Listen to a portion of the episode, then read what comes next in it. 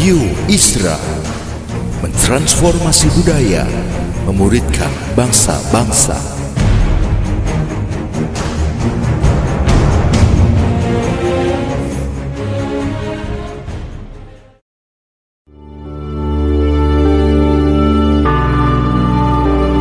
Apostolic Prophetic Messages mengungkapkan pesan dan arahan dari hati Tuhan bagi gerejanya demi menuntaskan mandat kerajaan Allah di Indonesia dan bangsa-bangsa. Selamat mendengarkan.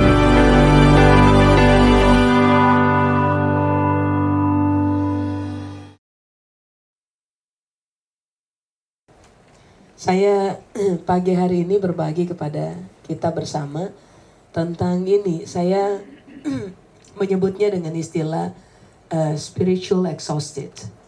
Jadi uh, apa spiritual exhausted? Kelelahan rohani gitu. Pertanyaannya sekarang adalah ini, apakah itu alkitabiah atau tidak? Sebab rata-rata orang atau rata-rata pelayan Tuhan uh, berapa waktu terakhir ini suka uh, bermain kalimat itu gitu. bahwa mereka sedang mengalami spiritual exhausted atau uh, kelelahan kelelahan di uh, rohani gitu. Apakah Alkitab ajar itu atau tidak? Nah mari kita cek. Supaya pada akhirnya saudara dan saya bisa ditemukan sebagai orang-orang yang memposisikan diri dengan betul gitu. Coba coba. Saudara bisa buka dengan saya dalam Yesaya pasal 40 ayat yang ke-31 Pak Ibu. Yesaya pasal yang ke-40 ayat 31.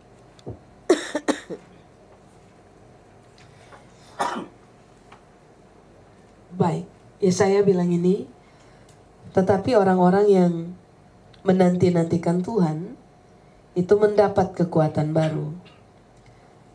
Mereka seumpama Raja Wali yang naik terbang dengan kekuatan sayapnya. Mereka berlari dan tidak menjadi lesu. Mereka berjalan dan tidak menjadi lelah. Nah kalau kita telaah ayat ini, saudara dan saya akan menemukan bahwa sebenarnya eh, tidak ada yang namanya spiritual exhausted.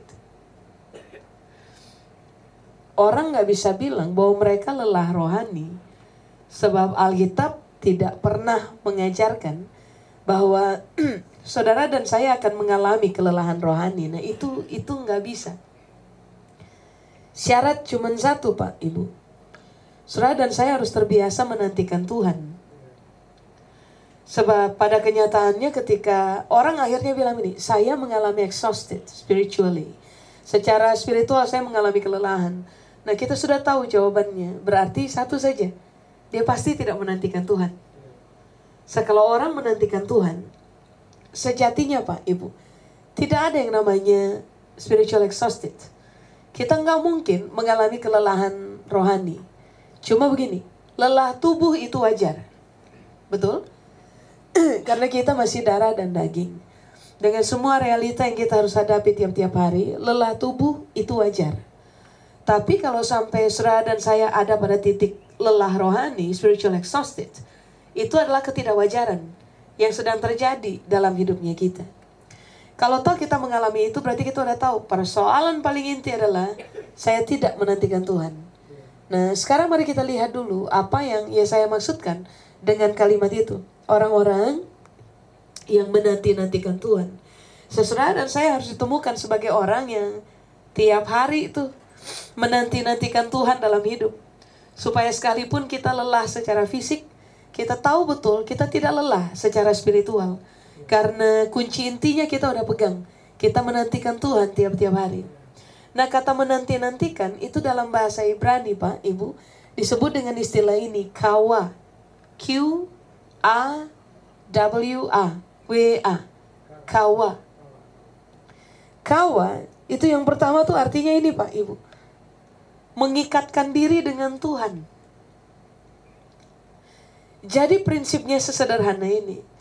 Orang tidak melekat dengan Tuhan, orang tidak terikat dengan Tuhan, wajar kalau mereka lelah secara rohani. Tapi orang-orang yang mengikatkan diri mereka dengan Tuhan, itu adalah wajar kalau tambah lama itu yang terjadi adalah kekuatan rohani dalam diri mereka tambah lama tambah kuat. Betul? Coba coba. Saudara buka dengan saya 1 Korintus pasal 6. Ayat 17 Pak Ibu. Tetapi siapa yang mengikatkan dirinya pada Tuhan menjadi satu roh dengan dia. Kata mengikatkan kalau dalam bahasa Yunani perjanjian baru uh, kata yang dipakai adalah kolao. Kolao itu artinya begini, uh, seperti satu sisi kertas, kita adalah satu sisi kertas, Tuhan adalah sisi kertas yang lain. Kolao mengikatkan itu artinya ini, tempelkan lem di tengah. Jadi ini kita, ini Tuhan, Kolao mengikatkan diri adalah kasih lem di tengah. Jadi prinsipnya sudah nggak mungkin misah tuh. Serah dan saya mengambil keputusan bahwa whatever takes, apa pun yang terjadi, kita udah nggak mungkin misah dari Tuhan sebab kita kelem, kolau, mengikatkan diri. Jadi ke makanya makanya kalau saudara pelajari Yohanes pasal 17, Yesus bilang ini kan, ke mana pun saya pergi, di situ kamu berada. Jadi bukan ke mana pun kita pergi, di situ Yesus berada. Bukan, bukan. Di Matius 17 diajar, ke mana pun Yesus pergi, di situ kita ada. Kenapa kita ada? Saat dari awal kita memutuskan untuk ngeglu aja ke Yesus. Ngelem. Jadi orang yang menempelkan diri pada Yesus dan gak mau terpisah.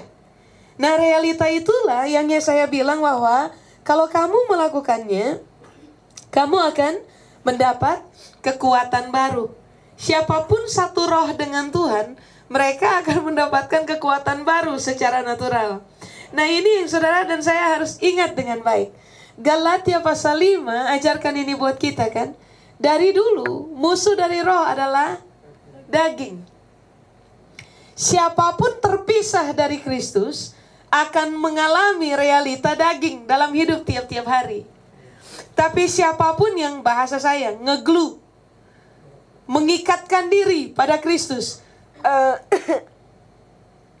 menempelkan diri pakai lem pada Kristus, mereka itu akan jadi satu roh dengan Kristus. Siapa pun yang satu roh dengan Kristus, kelakuan, cara berpikir, pemahaman, apa saja yang mewakili kehidupan mereka itu mewakili realita rohani di dalam mereka. Makanya kenapa ya saya kasih tahu bahwa kalau orang mengikatkan diri dengan Tuhan, mereka akan tetap kuat. Sebab begini Pak, Ibu, Tuhan itu tidak lemah. Dan Tuhan itu tidak lelah. Contoh, serabuka dengan saya, uh, di mana ya? Yohanes pasal 5 ayat 17. Yohanes pasal 5 ayat 17. Alkitab bilang apa Pak Ibu? Tetapi ia berkata kepada mereka, Yesus berkata kepada mereka, Bapakku bekerja sampai sekarang. Maka aku pun bekerja juga. Jadi kalau ditanya, hari ini Yesus ngapain? Yesus nggak lelah. Karena sampai dengan hari ini, lebih tepatnya kata sekarang, Yesus bekerja. Orang lelah tidak bekerja, Pak, Ibu. Orang lemah tidak bekerja. Orang yang kuat itu akan bekerja dan akan tetap bekerja sampai sekarang. Kata bekerja di situ ergasomai, bahasa Yunani bilang. Ergasomai itu artinya ini, memproduksi sesuatu keluar dari hidupnya. Jadi Alkitab bilang Yesus sampai dengan kata sekarang ini selalu akan memproduksi sesuatu keluar dari hidupnya. Kenapa? Dia terikat dengan Bapaknya. Dia menjadi satu roh dengan Bapaknya. Nah kalau saudara dan saya menanti-nantikan Tuhan, atau lebih tepatnya, mengikatkan diri kita dengan Tuhan, lalu menjadi satu roh dengan dia, seharusnya saudara dan saya ditemukan sebagai orang-orang yang sampai dengan sekarang ini bekerja, memproduksi sesuatu keluar dari dalam kehidupannya kita. Orang lelah itu lebih terkonsep kepada realita menerima Pak Ibu. Tetapi orang yang tidak lelah itu lebih terkonsep kepada keputusan untuk mengeluarkan sesuatu atau memberi sesuatu keluar dari kehidupan. Makanya coba saudara lihat, sampai hari ini Alkitab berupaya memberitahukan kepada kita bahwa lelah itu tidak ada dalam kamusnya Tuhan. Berarti saudara dan saya tidak boleh ditemukan sebagai orang-orang yang lelah secara spiritual sehingga kita tidak memproduksi sesuatu keluar dari hidupnya kita. Sebagai orang-orang yang begini, melekat kuat dengan Tuhan, harusnya Anda dan saya dikenal sebagai orang yang terbiasa bekerja, terbiasa mengerjakan, mengeluarkan, memproduksi pekerjaan-pekerjaan yang keluar dari kekuatan roh yang bekerja di dalam kita. Artinya, hal yang kita produksi dalam hidupnya kita udah bukan daging, Pak Ibu. Hal yang akan keluar dari produksi kehidupan kita karena kita melekat dengan Tuhan adalah semua hal yang berkaitan dengan roh itu sendiri. Betul? Nah kata bekerja ergasomai itu artinya adalah begini berkomitmen untuk bekerja. Jadi artinya sampai dengan sekarang Yesus nggak nganggur pak ibu. Kalau kita mengikatkan diri dengan Tuhan harusnya saudara dan saya ditemukan sebagai orang-orang yang nggak nganggur. Berikutnya, saudara dan saya akan dikenal sebagai ergasomai adalah orang-orang yang mengeluarkan produksi roh keluar dari dalam kehidupannya. Makanya tadi ya saya bilang, semua orang yang mengikatkan diri dengan Tuhan, mereka tidak mungkin lemah, nggak mungkin menyerah, nggak mungkin nganggur, nggak mungkin berhenti produksi sesuatu yang yang adalah roh yang keluar dari dalam kehidupannya. Makanya semua orang yang menanti-nantikan Tuhan, uh, ya saya bilang ini, mereka akan selalu mendapatkan kekuatan baru. Amin. Kedua Pak Ibu, kata menanti-nantikan Tuhan atau kawa dalam Yesaya pasal 40 ayat 31 adalah begini, mencari Tuhan dengan sungguh-sungguh. Uh, bahasa Ibrani itu di, di dikaitkan dengan gambaran ini Pak Ibu. Seperti orang yang mencari oksigen ketika oksigen menipis. Gitu. Uh, semua kita tahu kan bahwa ketika orang kekurangan oksigen itu adalah siksaan paling hebat dalam kehidupan. Betul? Saya mertua saya baru meninggal pak, ibu. Kira-kira satu setengah bulan yang lalu. Saya dampingi mertua saya sampai titik terakhir. Nah, sebelum mertua saya hembuskan napas untuk kali terakhir, uh, itu kasihan sekali. Itu seperti orang yang uh, kejar oksigen.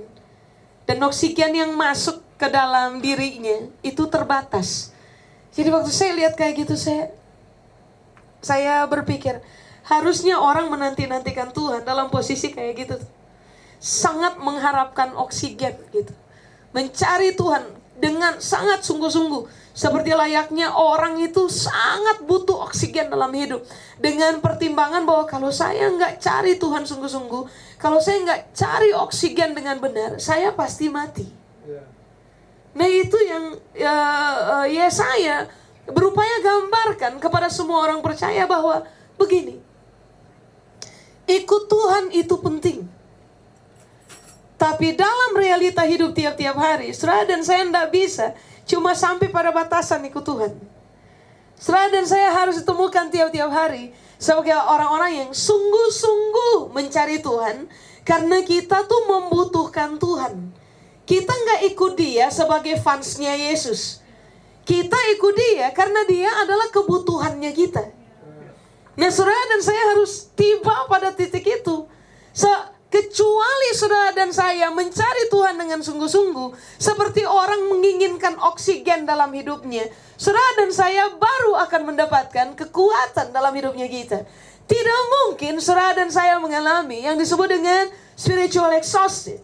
Ketika orang melihat Kristus Tuhan sebagai kebutuhan dalam hidupnya, lalu cari Tuhan dengan sungguh-sungguh, realita yang akan terjadi dalam kehidupan mereka adalah mereka akan dapatkan Tuhan dan siapa pun dapatkan Tuhan, mereka dapatkan kekuatan Pak Ibu. siapa pun dapatkan kekuatan, mereka tidak mungkin lelah secara rohani. Amin. Nah mari kita lihat dulu kata kekuatan. Kekuatan dalam bahasa Ibrani disebut dengan istilah koah. K-O-A-H, koah. Koah kekuatan itu artinya ini. Substansi. Jadi Alkitab bilang, kalau kamu mengikatkan diri dengan Tuhan, lalu bersungguh-sungguh cari dia dalam hidup tiap-tiap hari. Ya saya bilang ini, kamu akan mendapatkan substansi. Apakah substansi Pak Ibu? Watak dasar dari kekuatan. Inti dasar dari kekuatan. Saudara dan saya kalau satu, cari Tuhan sungguh-sungguh mengikatkan diri dengan Tuhan tiap-tiap hari. Yang saudara dan saya dapatkan adalah substansinya. Saudara dan saya nggak akan dapat remah-remah kekuatan. Saudara dan saya akan dapatkan substansi.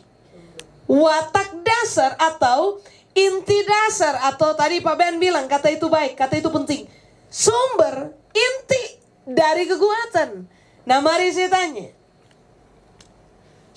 dan saya kalau kalau dekat dengan substansi uh, atau begini uh, sumber air, saya tanya haus? Kira-kira haus? Tidak. Makanya ya saya bilang kamu harus mengikatkan diri dengan Tuhan itu sendiri. Bersungguh hati mencari dia dalam dalam hidup tiap-tiap hari. Sewaktu kamu melakukannya, yang kamu temukan adalah substansi inti dari kekuatan atau watak dasar dari kekuatan. Berarti kalau kita menemukan substansi sorry, substansi dari kekuatan, harga mati Pak Ibu. Saudara dan saya tidak mungkin lelah. Makanya kalau ada, mari saya ulang. Kalau ada orang bilang capek melayani Tuhan. Lelah secara rohani. Ah, kamu nggak dapat substansi. Kalau kamu nggak dapat substansi, berarti kamu punya masalah. Kamu tidak sedang mengikatkan diri dengan Tuhan. Kamu tidak sedang mencari Tuhan dengan bersungguh-sungguh. Bapak Ibu, justru karena kita udah terlibat pelayanan dalam keseharian, harusnya serah dan saya melekat dengan substansi. Jangan sampai kita menjadi profesional dalam kita punya pelayanan. Sekali waktu saya punya teman, teman hamba Tuhan, uh, gembala saya kenal dengan sangat baik. Sekali waktu anaknya keluarkan kalimat ini untuk bapaknya. Pak, Pak, pelayanan itu jangan jangan jadi profesional, Pak. Gitu. Artinya maksudnya dia adalah begini. Pengkhotbah misalnya. Pegang mic aja jadi, Pak, Ibu. Kalau terbiasa khotbah, pegang mic nggak perlu persiapan kan? Kadang kak terbanyak kan begitu. Pegang mic aja, ngoceh dikit aja udah berubah jadi khotbah. Lalu pemimpin pujian misalnya, terbiasa nyanyi, worship leader terbiasa nyanyi, pegang mic aja bisa nyanyi. Nah begini, kita nggak boleh jadi profesional. Nggak boleh jadi orang yang tanpa persiapan, tanpa mencari Tuhan sungguh-sungguh, tanpa mengikatkan diri dengan Tuhan menjadi semakin ahli berkhotbah. Nah itu nggak boleh. Kita nggak bisa nggak terikat dengan Tuhan dalam keseharian, lalu nggak bersungguh hati cari Tuhan tiap-tiap hari, lalu kita menjadi semakin mahir mimpin pujian. Nggak boleh. Kita nggak boleh ahli pelayanan dengan realita tidak menanti-nantikan Tuhan, Pak, Ibu. Saya siapa pun yang terlibat dalam pelayanan pada pada keadaan tidak menanti-nantikan Tuhan, nanti mereka berubah jadi profesional. Nah percayalah, semua yang profesional pasti akan mengalami spiritual exhausted. Iya? Berarti kan ini yang perlu kita pertimbangkan. Sampai dengan hari ini, saya memiliki itu enggak? Substansi dari kekuatan watak dasar dari kekuatan, inti dari kekuatan Tuhan dalam saya. Karena alasan saya menanti-nantikan Tuhan dan mengikatkan diri dengan dia. Berikutnya Pak Ibu, kekuatan itu atau kawah Arti yang kedua adalah begini, kemampuan. Seharusnya ketika orang mengikatkan diri dengan Tuhan, begini Pak Ibu. Tidak ada yang kita tidak mampu untuk hadapi. Tidak ada yang kita nggak mampu untuk pikul. Sewaktu Anda dan saya mengikatkan diri dengan Tuhan, ya saya bilang, kamu dapat kekuatan, satu, kamu dapat substansi, dua, kamu dapatkan kemampuan. Jadi kalau orang bilang begini, saya nggak kuat pikul ini beban, beban ini sudah terlalu berat. Tahukah saudara bahwa jangan-jangan persoalan dari dasar, eh, persoalan intinya adalah karena tidak menanti-nantikan Tuhan. Sebab begini Pak Ibu, siapa bilang pelayanan ini ringan? Pelayanan dari dulu berat Pak Ibu. Makanya tadi saya bilang, semua orang yang melayani Tuhan, mereka harus sangat bermain dengan terbiasa pada ayat ini, menantikan Tuhan. Sebab, saudara dan saya menantikan Tuhan dengan sungguh-sungguh, percayalah, saudara dan saya bukan hanya dapatkan substansi kekuatan, tapi kita akan dapatkan kemampuan yang datang dari Tuhan.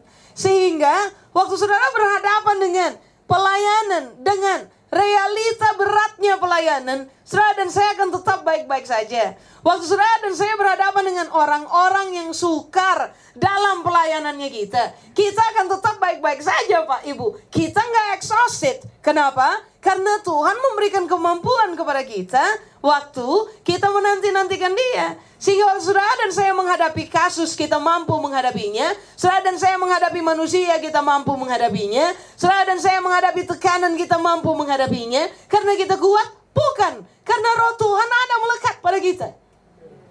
Karena kita mulai terbiasa hidup dalam roh Tuhan. Karena kita uh, begini, melekat erat dengan pekerja. Kristus adalah pekerja.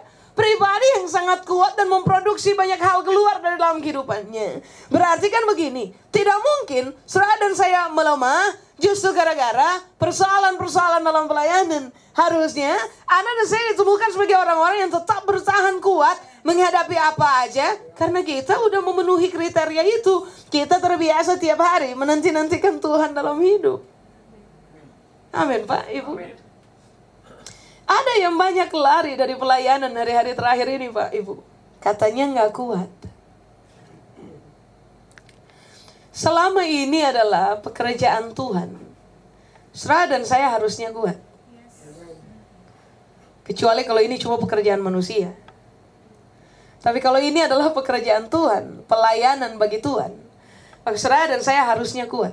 Karena Alkitab bilang, saudara dan saya yang menantikan Tuhan akan dapat substansi kekuatan, kita akan dapatkan kemampuan. Nah hal yang menarik dari kekuatan atau koah, pengertian yang ketiga adalah ini Pak, Ibu. Bunglon.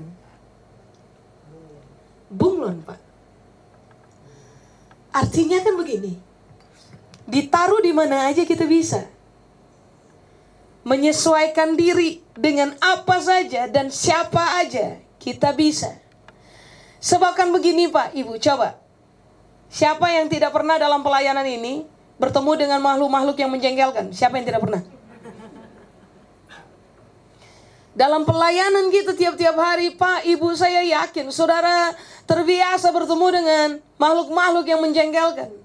Nah, agak susah kan buat kita untuk menerima orang tanpa syarat. Apalagi ketika kita harus menerima orang-orang yang sejatinya harusnya mereka udah dewasa tapi tetap bermain dalam kekanak-kanakan. Harusnya sebagai pelayan-pelayan Tuhan mereka telah sangat teruji dalam kematangan, tapi ternyata mereka nggak teruji juga sampai sekarang. Nah hal-hal kayak gitu kan bikin kita susah berhadapan dengan manusia. Tapi ini yang kita bilang, sorry, yang saya bilang, kalau orang menanti-nantikan Tuhan, mereka tuh bisa jadi bunglon. Artinya, Saudara dan saya akan bisa dapatkan substansi kekuatan. Lalu saudara dan saya akan dapatkan kemampuan untuk bisa menghadapi siapa saja pada keadaan apa saja.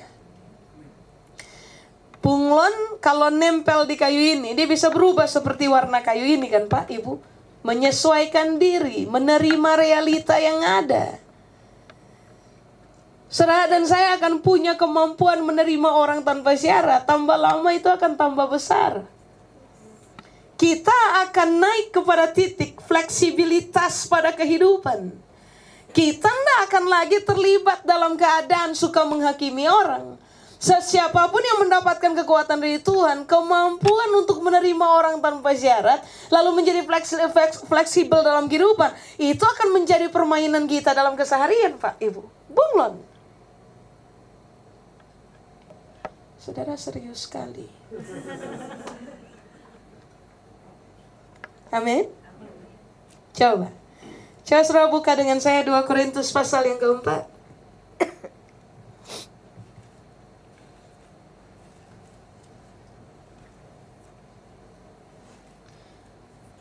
Saya tuh kemarin baru kasih ayat hafalan buat anak-anak di rumah. Prinsip dari ayat hafalan itu adalah ini. Kalau kamu kaku dan keras kepala, malah petaka akan menjadi cerita dalam kamu punya hidup. Itu Alkitab ajar tuh. Kalau kaku dan keras kepala. Malah petaka itu di depan kamu punya mata. Itu Alkitab ajar. Berarti kan kalau dikaitkan dengan ayat yang tadi saya bilang. Kalau kamu menanti-nantikan Tuhan dan kamu akan jadi bunglon. Artinya kan kamu akan fleksibel sekali. Kamu nggak akan kaku.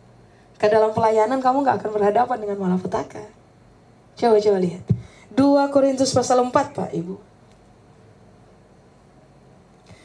agak panjang tapi mari saya baca. Sorry. 2 Korintus pasal 4 ayat 7 sampai 18 Pak Ibu. Mari saya baca start dari ayat 7 2 Korintus pasal 4. Sudah lihat ya?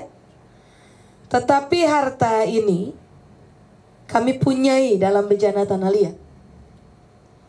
Supaya nyata bahwa kekuatan yang melimpah-limpah itu berasal dari Allah dan bukan dari diri kami. Serah dan saya berpisah dari Tuhan, serah dan saya nggak akan dapatkan kekuatan yang melimpah. Betul? Karena tidak ada orang yang bisa bertahan menghadapi makhluk menjengkelkan satu bumi. Tidak ada orang yang bisa bertahan memikul beban pelayanan kalau beban itu dipasangkan terus-menerus. Tidak ada orang yang bisa kuat. Karena kita adalah makhluk yang sangat dekat dengan kata limit. Nah, kita butuh melekat kepada Tuhan.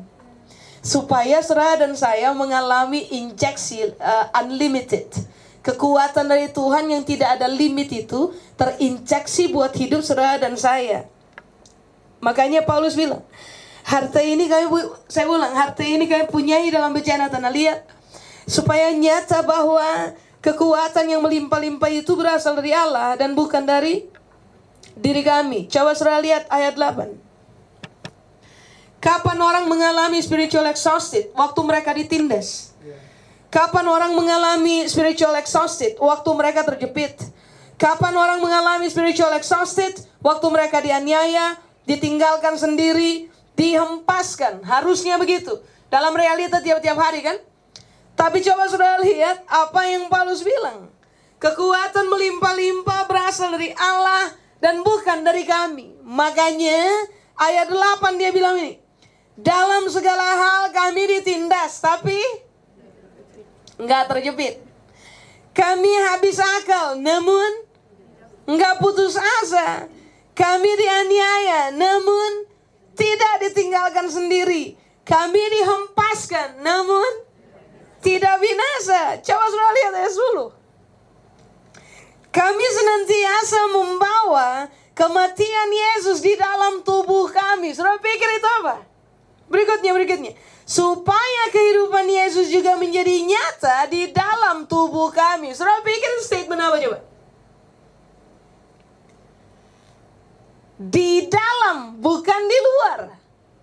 Kematian di dalam kehidupan di dalam. Berarti ayat 10 menerangkan realita. Kami telah mengalami penyatuan dengan Kristus di dalam. Gak ada amin ya, ya ampun. Kristus bukan di luar. Kristus di dalam. Dia punya kematian dan dia punya kehidupan. Itu ada di dalam kami. Itu alasannya, keterikatan itulah yang membuat Paulus pada akhirnya bilang ini, oh ditindas. Lalu apa lagi? Terjepit. Terus ditinggalkan sendiri. lalu dihempaskan. Ah, yang terjadi adalah ini. Kami mengalaminya, tapi tapi nggak putus asa di situ kan? Nggak baper di situ kan? Bawa perasaan. Lalu bilang, kalau gini caranya, udah nggak usah Tuhan-Tuhanan sudah. Kalau gini caranya, nggak usah pelayanan-pelayananan sudah. Kalau gini caranya, cukup sampai di sini udah. Coba sudah lihat, Paulus sudah berkata, keterikatannya dengan Kristus punya kematian dan kehidupan di dalam dirinya, itu yang membuat dia tidak putus sampai akhir kan? Dia tidak putus di tengah jalan. Ini laki-laki bertahan sampai akhir. Karena faktor apa? Dapat kekuatan dari Tuhan. Kekuatan dari Tuhan dapat dari mana? Penyatuan dengan Kristus punya kematian dan kehidupan di dalam dirinya, keterikatan. Makanya begini Pak Ibu. Kalau saudara mengalami lonely dalam pelayanan dan putus asa dalam pelayanan, cek ulang. Eh, putus asa dalam mengikut Kristus, cek ulang. Jangan-jangan saya tidak sedang menanti-nantikan Tuhan. Siapa pun yang terikat dengan Kristus, mereka itu apa ya Pak Ibu? Tahan banting. Di apa-apain aja bisa. Bunglon. Sudah? Ayat 11. Sebab kami sorry. Yang masih hidup ini, coba sudah lihat. Terus menerus diserahkan kepada maut. Karena siapa? Inti dari semua cerita hidup kita itu Yesus. Jadi, begini, kalau saudara dan saya diserahkan kepada maut karena kita punya kebodohan, ya selamat hadapi konsekuensinya. Tapi ini yang Paulus bilang, kami ini terus menerus diserahkan kepada maut. Cuma gara-gara satu alasan saja, Kristus. Berarti ini yang saudara dan saya harus kasih tahu buat diri sendiri. Kamu layani Kristus. Kamu hidup dalam Kristus. Lalu kamu menghadapi kesukaran dalam hidup selama datang. Itu realita. Tapi apakah dengan realita itu saudara dan saya akan putus asa? Tidak kan? Mari saya tanya. Dibanding dengan kisah kita hari ini, beratnya pelayanan kita hari ini, lalu dibandingkan dengan beratnya pelayanannya Paulus, mari kita jujur dulu, siapa yang lebih berat? Kita nggak diserahkan ke dalam bahaya mau terus menerus sepanjang hari, Pak Ibu. Tidak. Tapi kita pakai alasan lelah pelayanan. Nah ini kan masalah. Kecuali kalau orientasinya adalah manusia. Kita pelayanan untuk kejar uang. Kita pelayanan supaya kita terkenal. Kita pelayanan supaya orang tahu kita sibuk. Nah kalau itu permainannya, ya selamat sudah. Lelah, rangkul saja sudah. Tapi kalau alasan kita mengabdikan kehidupan kita, pelayanan ini karena Kristus, Lalu kita membiasakan diri untuk menanti-nantikan Tuhan dalam dalam hidup tiap-tiap hari. Yang surah saya akan temukan adalah tantangan akan datang tambah lama tambah banyak Pak Ibu. Saya percayalah semakin kita serius dengan Tuhan bebannya nggak akan lebih ringan. Tapi kita telah memahami konsep dasar. Beban pelayanan akan menjadi semakin berat, tapi kita akan menjadi semakin kuat. Alasannya adalah karena kita nggak akan pernah mungkin lagi memisahkan diri dari Kristus. Dia oksigen buat kita. Dia yang membuat sehingga otak kita itu bisa lancar berpikir. Oksigen kalau lancar dalam tubuh, darah aliran darah lancar dalam tubuh, oksigen supply ke dalam otak, otak orang akan tetap cerdas kan. Tajam untuk berpikir. Harusnya itu terjadi. Makanya coba saudara lihat dalam tulisan-tulisannya Paulus. Apakah saudara menemukan ketumpulan dalam dia punya tulisan? Tidak. Semakin dia matang dalam pelayanan, semakin ke sini dia punya konsep berpikir itu menjadi semakin tajam. Saya pikir karena faktor apa? Realita orang yang begini. Menanti-nantikan Tuhan, terikat pada Tuhan, terlibat karena pelayanan, terlibat dalam pelayanan, alasan cuma satu, karena Yesus. Sudah? Sekami yang masih hidup ini terus menerus diserahkan kepada maut karena Yesus. supaya juga hidup Yesus menjadi nyata di dalam tubuh kami yang fana ini. Ingat, pekerjaan pelayanannya kita alasannya cuma satu, karena Yesus.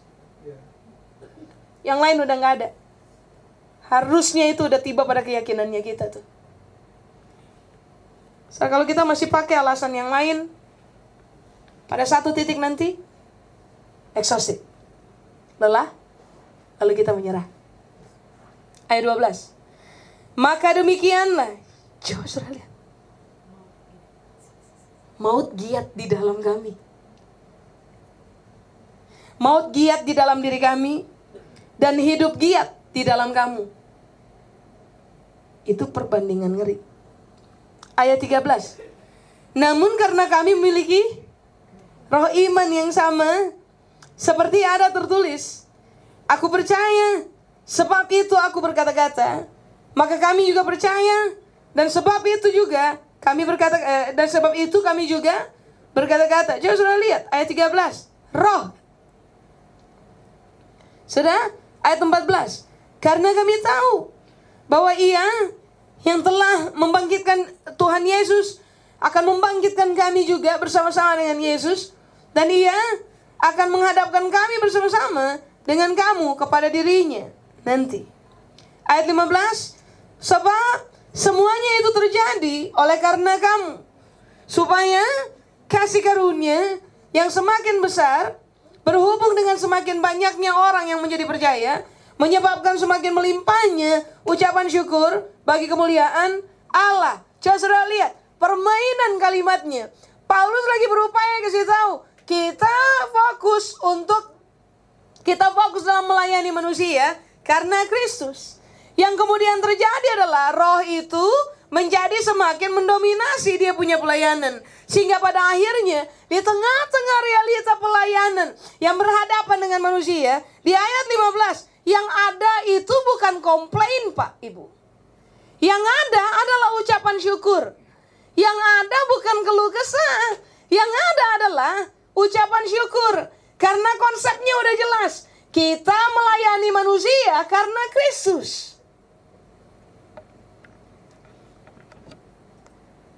16.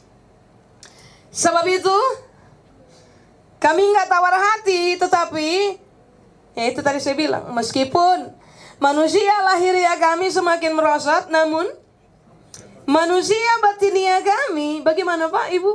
Dibaharui dari sehari ke sehari. Jadi kalau nanti nantikan Tuhan harus dikerjakan satu minggu satu kali, tidak. Atau waktu harus mempersiapkan khotbah, tidak. Ini yang Paulus bilang, manusia batinia kami itu dibaharui dari satu hari ke satu hari. Tadi kan saya bilang, fisik lelah wajar, kita darah dan daging. Makanya dia bilang, manusia jasmania kami, lahiria kami tambah lama tambah merosot kan. Tapi manusia batinia kami itu tambah lama tambah kuat. Berarti spiritual exhausted itu harusnya nggak ada dalam kita punya kamus. 17. Coba lihat. Sebab penderitaan apa? Ringan. Ringan. Yang saudara dan saya hadapi itu jauh lebih ringan dari Paulus. Tapi apa yang Paulus hadapi, dia bilang ringan. Nah sekarang kan lucu. Kalau kita dengan dia, dia lebih berat lalu dia bilang itu ringan. Dan kita bilang kita yang punya lebih ringan adalah berat. Coba saudara lihat. Cara berpikir. Cara memandang. Pemahaman. Penempatan. Itu udah beda. Karena alasan paling inti adalah Kristus. Alasan paling inti adalah terikat dengan Kristus. Hasil yang kemudian terjadi adalah kita akan terbiasa bersyukur dalam pelayanan berat. Kita akan melihat pelayanan karena Kristus ini adalah sesuatu penderitaan yang ringan saja sehingga kita nggak mengalami yang disebut dengan istilah exhausted. Bagaimana Pak Ibu? Kalau saudara minta time out karena fisik lelah, itu tuh masuk akal. Tapi kalau saudara dan saya minta time out gara-gara capek hadapi manusia, selamat datang dalam ketidakmasuk akalan.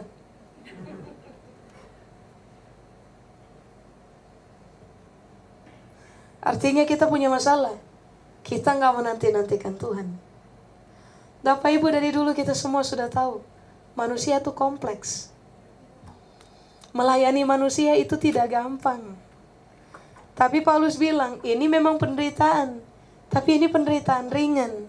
Yang sekarang ini mengerjakan bagi kami kemuliaan kekal yang melebihi segala-galanya. Jauh lebih besar daripada penderitaan kami. Saat kami tidak memperhatikan yang kelihatan, melainkan yang tak kelihatan. Karena yang kelihatan adalah sementara, sedangkan yang tak kelihatan adalah kekal. Jadi orientasinya udah beda. Menantikan Kristus, Kristus adalah alasan melayani manusia karena Kristus terikat pada Kristus. Uh, berkomitmen untuk bekerja, kemudian uh, memproduksi sesuatu keluar dari hidupnya kita, itu akan menjadi realita yang kita hadapi tiap-tiap hari. Waktu kita memutuskan dengan serius menanti-nantikan Tuhan. Mengucap syukur. Itu akan menjadi ceritanya kita. Walaupun secara lahiriah kita mengalami penurunan terus meneruskan. Tapi kalau sampai Serah dan saya terbiasa mengeluh, nggak bisa jadi bunglon dalam pelayanan, ingat bunglon dalam pengertian. Nggak bisa menerima orang tanpa syarat, nggak bisa pikul beban apa saja, nggak bisa hadapi persoalan apa aja. Uh, lalu kemudian Serah dan saya menjadi lelah hadapi manusia, lelah dalam pelayanan karena Kristus. Nah yang terjadi kita udah tahu kita punya masalah. Ah, saya tidak menanti-nantikan Tuhan. Saya tidak ikat diri saya dengan Tuhan. Saya tidak cari dia sungguh-sungguh dalam keseharian. Kalau itu alasannya, mari kita putuskan kembali kepada persoalan dasar. Cari Tuhan sungguh-sungguh. Nanti-nantikan Tuhan tiap hari. Supaya pada akhirnya saudara dan saya akan ditemukan. Sampai akhir kita bertahan. Kita akan disebut sebagai orang-orang yang finishing well Pak, Ibu. Fisik, menurun, tapi roh menyala. Kita nggak menyerah di tengah jalan, kita mengakhiri pertandingan sebagai orang yang betul-betul menyelesaikan pertandingan. Karena kita tahu, semua orang yang menyelesaikan pertandingan akan mendapatkan mahkota dan kemuliaan. Amin. Jadi begini, cek lagi, saya lelah nggak? Lelah dengan manusia, lelah dengan pelayanan, lelah dengan tekanan, lelah dengan uh, beban, lelah dengan apa? Yang kemudian membuat kita pada akhirnya mulai putus asa, uh, patah arang, kehilangan harapan untuk berlanjut. Kalau kita lelah, mari mulai dari awal. Supaya apa pun yang terjadi, kita tahu kita udah nggak mungkin lelah. Roh kita menyala-nyala karena tiap hari kita menantikan Tuhan. Amin Pak, Ibu. Sudah, saya selesai.